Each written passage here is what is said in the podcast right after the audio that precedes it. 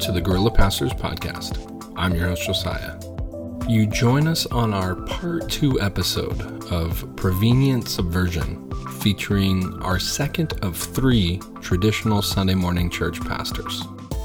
Our guest for this episode is Pastor David Rhodes of the Puyallup Church of the Nazarene. He has been serving in the Pacific Northwest for over two decades and has spent over 50 years in ministry as a lead pastor. Part of our hope for this podcast is to curate these conversations with pastors who have seen all that ministry has to offer within the church. As discussed in previous episodes, we wanted to know if we posed some sort of threat to the traditional Sunday morning gathering, or if our ideas had merit. So instead of operating off of assumptions, we chose to reach out and invite these pastors to have a charitable discussion with us about what subversive ministry is all about. In today's episode, we will get part two of one of these conversations. Join us.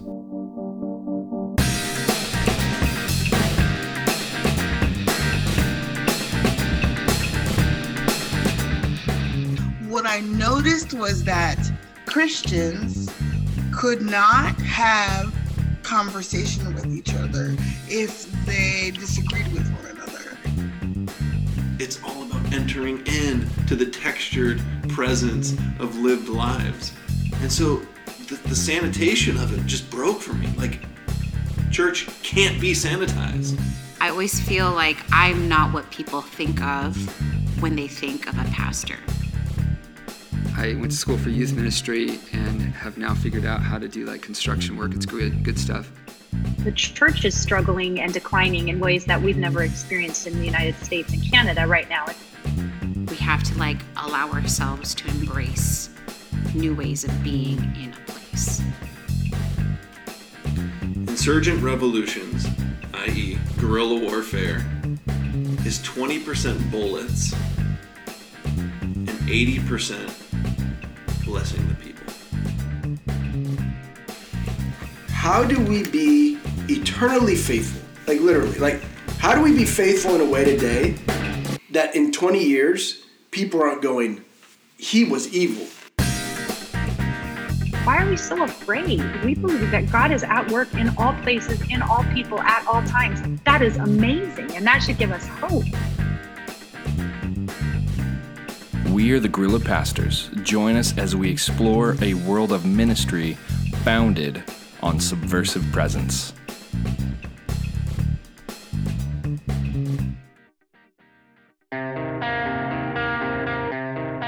In part one of our interview with Pastor David Rhodes, we got on the subject of prevenient grace, which, for those who may be unfamiliar, is simply grace that goes before. This theological term is simply used to describe the character of God. In essence, it depicts a benevolent creator that loves their creation so much that creation itself can't help but be drawn towards its creator. This grace that goes before seems to speak so much to what subversive ministry is all about that I couldn't help but play around with the term in the titling of this episode. It also speaks to the subject matter in the heart of the pastor being interviewed. Pastor Dave clearly appreciates what we are trying to accomplish, what we are describing with this subversive presence. Despite being a pastor of a larger church, he genuinely cares about people in a way that is often rare in positions like his. It can be easy to focus on the influence and prestige and sometimes power that comes with such an office. And in part two, we have that conversation. We also continue the dialogue of what it means to be a church focused on people instead of numbers. So join us as we pick up where we left off with part one. Pastor David and I are sitting down having a frank conversation about the state of the church today. Because there's a whole conversation here that could dive into the economic structures of ministry, right? Because the only way you can fund ministry with our current level of imagination is through tithing. And is that really sustainable? right? There's so many things that my co-hosts are doing to sort of create a different uh, economic imagination for ministry that fascinate me to no end. But those conversations are sort of happening outside of the institution because they are not the traditional avenues towards funding ministry to paying for the life of a pastor. So does that mean that we have to have much more of a bivocational uh, pastoral force where you have to fund yourself and you see what you do as, like you said, the Monday morning discipleship? Um, and and is that done with without institutional bless? These are the conversations. These are the questions that that you start to have because one of the and, and I talked with Pastor Craig about this. One of the shortcomings I see personally, this is Josiah's opinion, right? I'm not going to speak for other people. Uh, we have a pitfall, at least in this country, where to be a pastor, you have to be assigned to an address, and that address generally has to be a church facility. And does that limit the work of ministry and the kingdom imagination that a pastor can have if that is how our institution works. Because you can go rogue, I guess. You can come up with creative solutions to that, but I guess I would be curious your thoughts. Is that limiting to the work that we could be doing because of an institutional and I don't think it's malicious by any stretch of the imagination. I don't think it was intended for that, but there are certain pitfalls that I think we're starting to address in light of maybe a post-COVID, post crazy last six years, sort of a what is happening with the evangelicalism sort of a conversation. Um, but that, the guerrilla ministry subversive presence thing, it sort of contradicts the current model for how pastors can even be assigned. So, what, what are your thoughts on that? Yeah, no, it's, uh, I mean, all those are really valid concerns. Yes, I do think it limits uh, the advancement of the kingdom uh, if it is if we really do believe that one size fits all. Um, can is there room for both and? Yeah, I think so. But you we need to say that. Yeah. Um, the the institution of the church, if if this if our primary goal, if my primary primary goal begins to be that this institution represented with this building um, has to um, be preserved at all costs, then um, and it does cost. Yeah, it does. There's a financial cost. So, but if I, I think the the key thing is that we have to we have to make sure that we um, are institutionally viable at all costs which then you start including more than financial costs. You start talking about uh, like who's valuable to us. Are they valuable to us because they can contribute, or are they valuable to us because they're valuable to God? And I think there's, I mean, in my ministry, there have been any number of times where I have had to absolutely check all that at the door and say, no, I'm just not going to go that way. So you call this a successful growing church or whatever, a big church, whatever, but like we're not near as big as it was when I came. I'm, there were so many people that were mad because they gave a lot of money and I didn't cater to them. But I didn't try not. I didn't. I didn't try not to cater to them. I just didn't. I just didn't see that.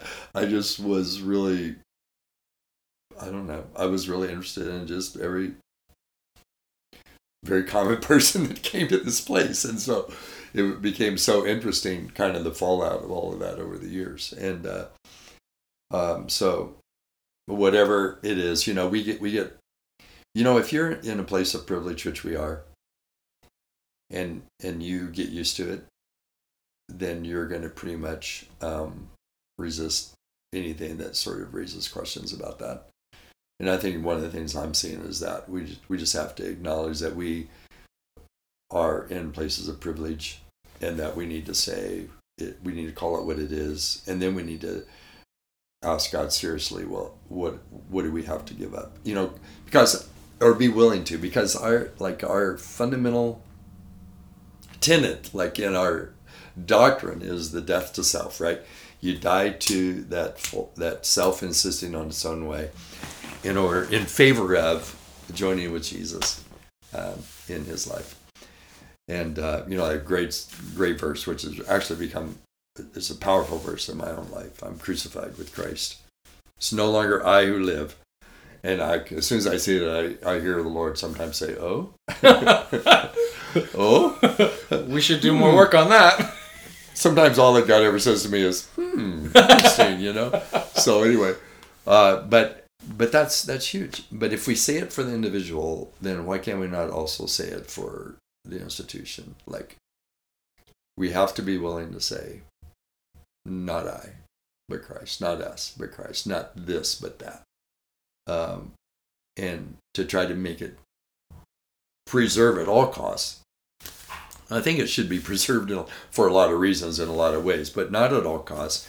And um, no, and so we need we need these conversations. I would say too yeah senior pastor church all that should be yeah i, I believe there's a place for it obviously uh, and it should should remain. But i don't think it should be it should remain as defined. I think these things often need to be absolutely redefined as as we move along as we gain a better understanding how we're present to the world there's always concern that that means changing theology, but really, it sounds like that's just a question of praxis, right? It's a, it's a question of praxis. I mean, if you get them confused, then you almost are in what you guys said in one podcast. You're almost you're in this mode of, of understanding that you possess truth, and and and really, I think really truth possesses. When you think of truth as a person, of Jesus. It's more like not I not I possess him, but yeah. but I'm I'm I'm yielded. I'm letting him, you know, be that prime influencer in my life over everything. Well, I think the if you it, it gets to sort of this what is the institutional thrust uh conversation of truth because if it is like a possession of truth then I think it goes back to sort of a prideful I like to be right um, or I like to at least call the shots. Uh, so I wonder if you wouldn't entertain me. I, I, I was so intrigued to interview you because I I would name some of what you've done that I've learned about and researched because trying to you know understand mm-hmm. who I'm interviewing a little bit, not in like a you know creepy Facebook stalker way, right, right. but uh, just doing my homework. You've had a subversive thread in your relationship with the institution um, for for a while now. I don't know if you currently are, but you have had had time on the DAB for some period of time, right? The district right. advisory board. Right. How long have you How long have you done that?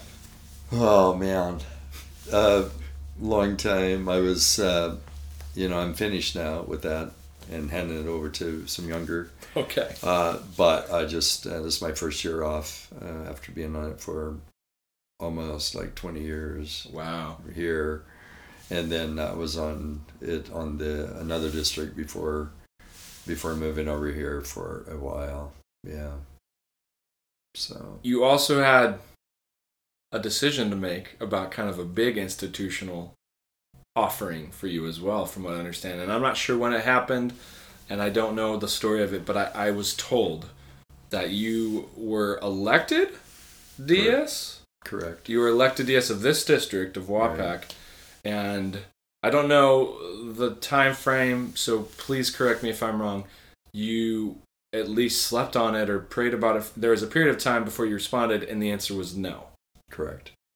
So, can you tell me about that experience? Wow, that was uh, that was that was really um, yeah. It was it was in 2010. It's right before, uh, kind of a year later, our current DS came. Um, but I was uh, yeah in this building in this sanctuary here. We hosted district assembly, and uh, there's the election as it happens. I'd been familiar with it many years, and and then uh, you know my name was a safe second, and then um, the guy above me was not present, and he called in and said that he withdrew his name, and so and then like the next ballot i was like suddenly there and elected and everybody uh, it was reaffirming in so many ways. Everybody stood up and applauded, and it was just like a, it was um, a really interesting moment. It felt surreal. I kind of felt myself out of body, kind of watching it happen, kind of looking at all this, and uh, um, and then you have to, you know, you give your you give a reply right then, and so I said, Well, my reply is thank you, and I'm going to pray and think about this. And so later the DAB met with me and we talked, and then, um, you know, I, I talked about, you know, could this be done differently? Like, could I pastor this church and do it and just kind of use other people and trying to get this, uh, get this accomplished and uh, called around, called a a DS who was in New York uh, who had tried that, and most everybody said it couldn't be done. And uh, but he had tried it, and I had a conversation with him some, and then yeah, so I prayed over that, and then at the end of the day, about a week later, I just decided that I wasn't released from this place, and so I I just thanked everybody and said I declined. So that was, yeah, and I felt so good about the decision. It it stirs up in me thoughts of you know desires for power and influence and how perceivably you you turned down what could have been a selfish motivation, mm-hmm. um, which kudos I, I, find that to be. Mm-hmm. Something that I, I would respect you for if that's part of the you know you chose not to to have that temptation fulfilled, then kudos to you. And at the same time, I find it super intriguing because from what I can tell, I think you're actually good friends with our DS, and so there's not this threatening power dynamic thing going on no. with him either. And and the good thing about him, uh, we have really good, honest conversations, and we don't agree on everything, but we we really talk, and we and we agree on on some things. But um, I've really appreciated him a great deal. No, I I like. Um, I think I I was learning to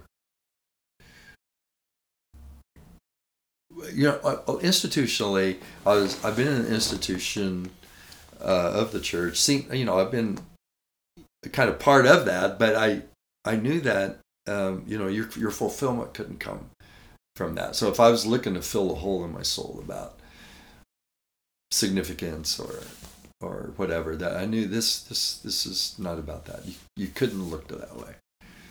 Um, and so I and there's a lot in my in my history that of my experience, my hard experiences that that taught me that I couldn't look to that.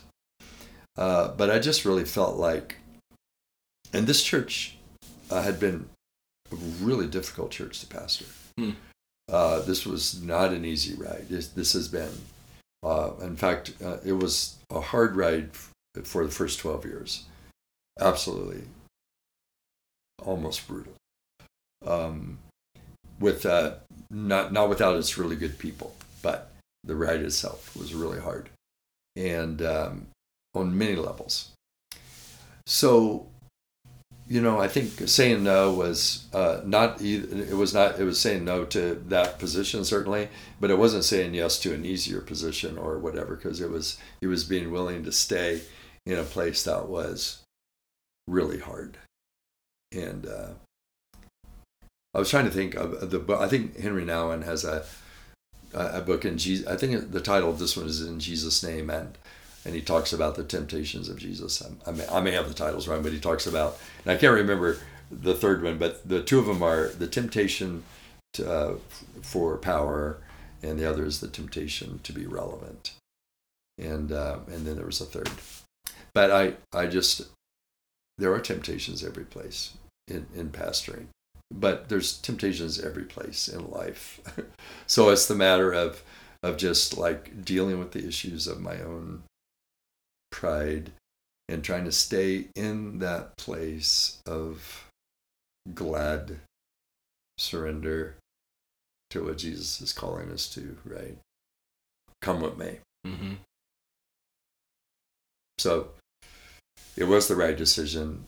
it resulted in about a year of hell around here, and uh, that's a whole another story. But Were people upset with you for not taking it? there were a group of people that I still do not know their names. I think they probably are no longer with us that were upset that I didn't take it.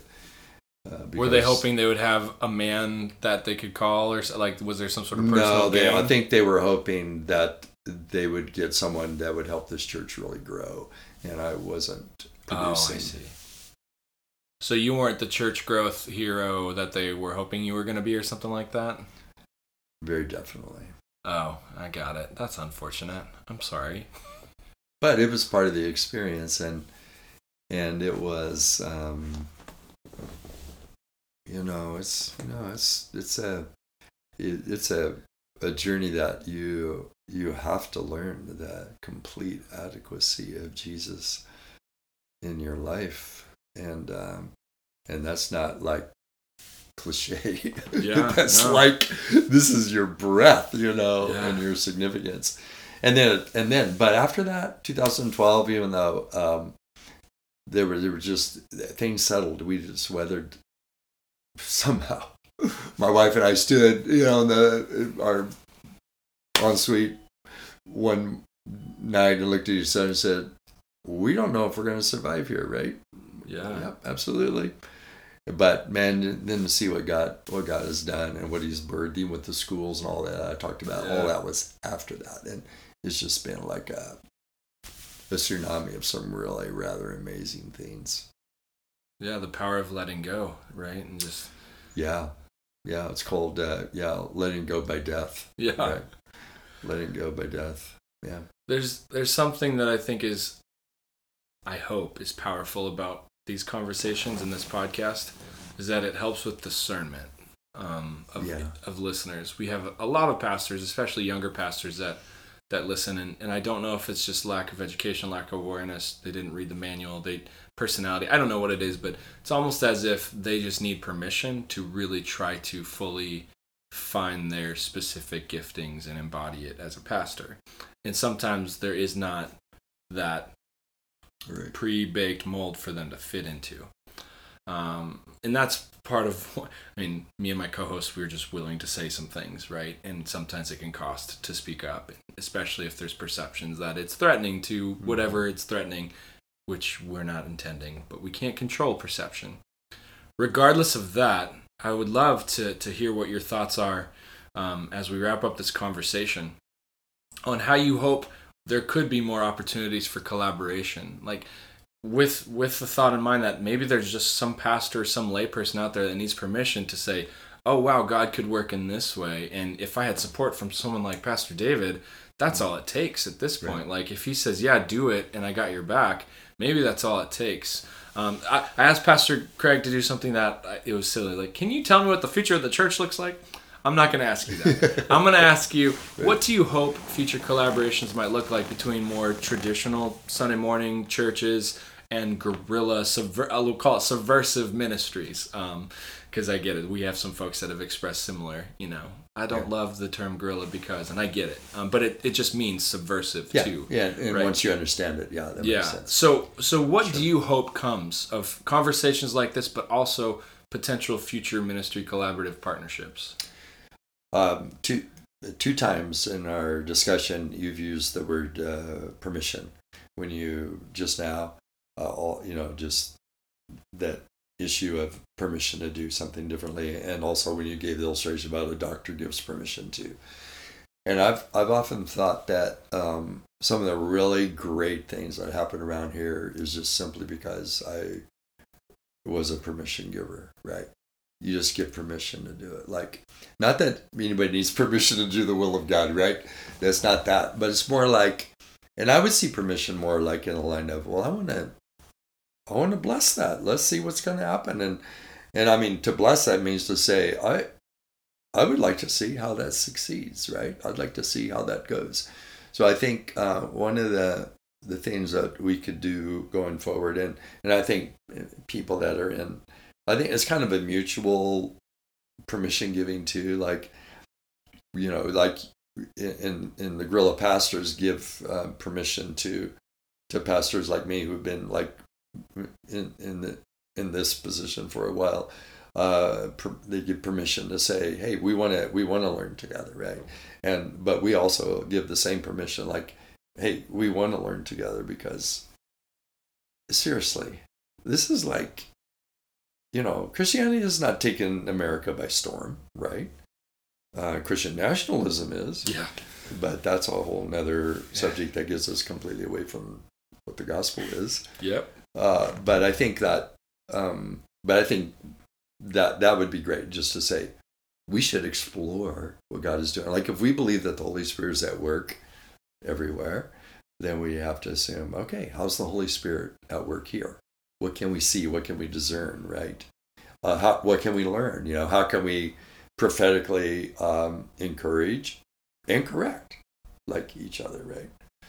Like one of the things I'm really trying to do is that uh, how do how do we I love Carl Medearis' book on speaking of Jesus. It's just have you read that? You know what that it's just so good because it's the whole thing in witness is not that you have to like most people count don't feel like they go witness state because they feel like they have to defend the whole of what Christianity has done or been. Well, that is like a that that's like a losing proposition right there Yeah. unless you're just going to draw thick lines and in and out and all that stuff. But um, if you could learn just simply to speak of the living Jesus and not in a way that where you, if I don't feel like I have any uh, pressure to convert you, then I can just tell you what's going on in my life. And I, man, I'm so glad that uh, Jesus has given me this hope in the midst of all this pandemic or this peace or uh, how he has helped me just let people go who were able to separate over a piece of cloth and, and after all that we've been through Yeah. and so i think but just speaking of because he's absolutely the most beautiful thing that's ever happened in my life right? So i think just learning how right to give permission to speak we need each other and we need to recognize where god is stirring up new things in kingdom work. So you hope that these conversations continue. It sounds like. You they, hope they need to continue. that there's potentially a bright future for the church if we do it both and and learn from one another to see how we can have a broader kingdom imagination. there is. I don't think there's i don't know what's going to happen to the american church. There's i think the levels of repentance that need to happen and i think it goes back to jesus original sermon repent the kingdom of heaven is at hand. I think um, both what repentance means and understand what the kingdom means and what all that is what you what, what- whatever it is we're repenting to.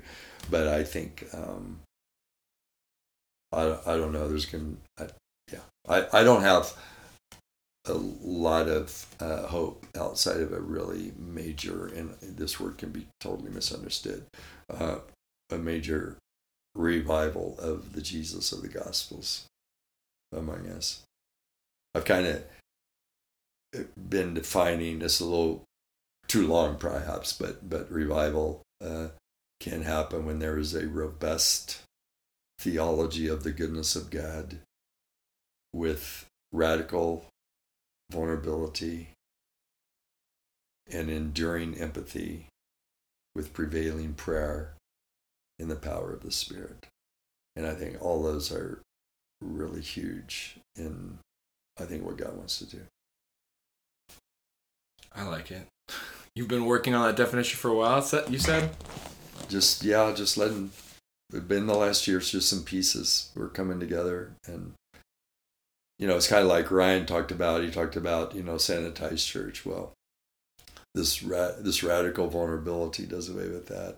The enduring empathy does away with the possession of truth, and I begin to realize that just enter into other people's stories, know that God is already there working, and then uh, I do place. I, I do believe that prayer is like huge in that, but the the prayer starts happening in a different way. It's more like prevailing prayer is continue continually listening to the Holy Spirit, like how the Holy Spirit is moving and and working already, and join that, and then It's, it's all very cyclical because it comes back to just the power of presence. Just the power of presence. You're present to God, you're present to each other. Yeah. I love it. Well, I thank you very much for the opportunity to sit down and talk to you. Uh, I was hoping to, to ask you some fun questions. I, I knew I could learn a thing or two, and I hope that something, it doesn't have to be recorded every time. I hope this could continue because that's my hope is that Yeah. these are meaningful conversations that hopefully spur us on to, to actually do that Christ likeness thing that we read about and that we get better at it because we bring a couple different perspectives to the table of exactly what you just said. Where is the Holy Spirit at work and how can we partner with it? Yeah, absolutely. Let's do it. Sounds good. Well, thank you for Thank the you. time, Pastor Yeah. Dave. I It's great. appreciate Thank it. you. And I, I do I do appreciate the vulnerability from you guys, the openness, the the risk, and um, I, I I would say this one thing to you. Uh, I had a mentor. Well, he wasn't really a mentor. He was a consultant years ago, and I was pastor in Southern California. Came to our church just talking about you know group life and different things. But I do like his phrase. He says you can't always get everybody into the water, but if you get them down to the beach, make sure you have somebody in the water having the time of their life. okay. and, and I think that's a great picture. So I think if joy, if joy marks what you're doing Yeah. in this, what we're wanting to do and just be in Christ's presence that's outside the, the, the bounds of just a Sunday morning, Yeah. whatever. But if joy marks that, no matter like how threatening it may feel at times, but when people see the joy and see the hope and hear the story, it's just like you got to say, man, we we got to we got to look at this. I appreciate that. I'm gonna I'm gonna be chewing on that for the foreseeable future. It's great. Well, thank you once You're again. welcome. Thank you, Josiah.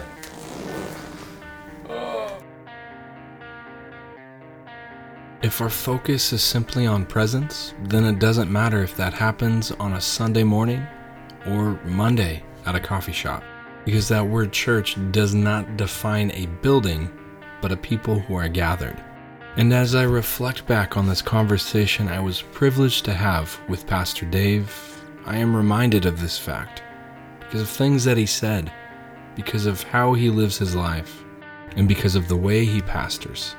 And while I appreciated his candor and vulnerability and the pastoral reminder that God is at work in all things and at all times, there's something that he said that I would like to end this episode with. And even though I wrote it down, I'm sure I won't get the essence of it the way that he said it. But as we wrapped up our interview, he said that he only has hope in one thing, and that's the revival of the Jesus of the Gospels. You may remember in part one, he said that we have a gospel, but sometimes it seems to be absent of Jesus, which is a problem. And then he went on to unpack what this revival meant. And he said for it to be successful, for it to actually be something worth having hope in, it had to have a robust theology of the goodness of God. With that, there must be a radical vulnerability and an enduring empathy and prevailing prayer, all within the power of the Holy Spirit. And while he may have joked about working on this definition for far too long, these are the things that I'm hoping to learn from pastors who have spent decades serving the church and imagining what the kingdom of heaven on earth looks like. And as a self proclaimed guerrilla pastor, it was refreshing that church growth statistics were absent from what he thought was important. That it all could be summed up with a focus on presence our presence one to another and our presence with God. So, once again, I would like to thank Pastor Dave for joining us on this podcast, and I would like to thank you, our listeners, for listening. If you would be so kind, we would appreciate if you could rate, review, and subscribe so others might discover this podcast as well. Stay tuned for our next episode where me and my co hosts respond to this conversation with Pastor David, and then look forward to our third and final Sunday morning traditional pastor conversation where we yet again engage one on one with a pastor who has been doing Sunday morning focused ministry in the Pacific Northwest for quite some time. As always, I've been your host, Josiah, and this has been the Gorilla Pastors Podcast.